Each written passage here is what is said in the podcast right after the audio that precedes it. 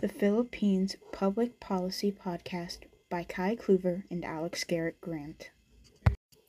Deforestation has made many communities in the Philippines vulnerable to natural disasters, like landslides. There's only an estimated 19% of the country that is still forested. Fertile soil erosion has accelerated at about 50% over the past 10 years, and agriculture is encroaching on the forest, and that could be destabilizing the forest as a whole. Overfishing and dis- destructive fishing practices are some of the main environmental problems. 70% of coral reefs are in poor to fair condition, and 63% of the rivers are classified as public water sources and 30 million people don't have access to portable water. Water pollution is wasteful and an insufficient use of water, and other threats can cause it harder to distribute water and will cut off most people's water supply. Policy recommendations. For forest conservation, we can create rent and increase in capturing forest rents from when people cut down trees. We could also create land regulations. We could also create something where as more trees get cut down, more trees must be planted in their place. For fishing, or the overfishing problem, there's the Magnuson and Stevens Act, which helps prevent overfishing, rebuilds overfishing stocks, and increases long term economic and social benefits. It ensures safe seafood and sustainable seafood. There's also the Sustainable Fisheries Act, which helps strengthen regulations to prevent overfishing. It also introduces fishing habits. The MSA Act is an annual catching fish limits, or fish catching limits, if you will. For the water pollution, they could have their own version of a Clean Water Act, depending on how the water pollution is.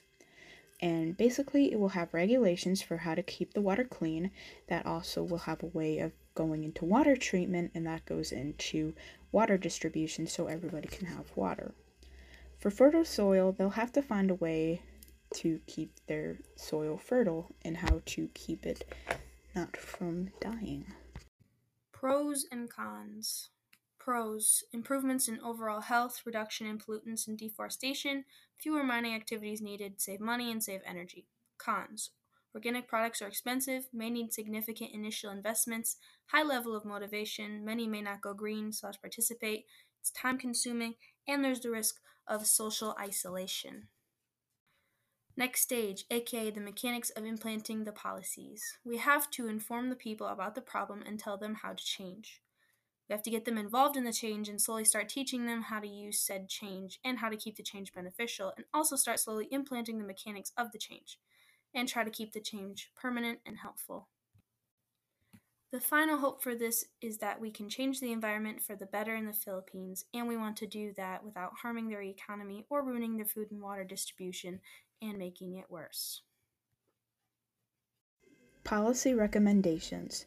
For forest conservation, we can create rent and increase in capturing forest rents from when people cut down trees.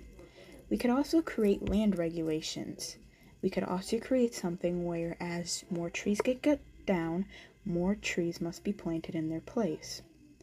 For fishing, or the overfishing problem, there's the Magnuson and Stevenson's Act, which helps prevent overfishing, rebuilds overfishing stocks, and increases long term economic and social benefits. It ensures safe seafood and sustainable seafood.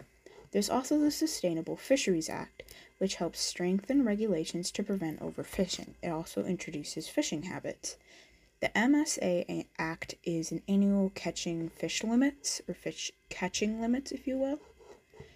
For the water pollution, they could have their own version of a Clean Water Act, depending on how the water pollution is. And basically, it will have regulations for how to keep the water clean that also will have a way of going into water treatment, and that goes into water distribution so everybody can have water. For fertile soil, they'll have to find a way to keep their soil fertile and how to keep it not from dying.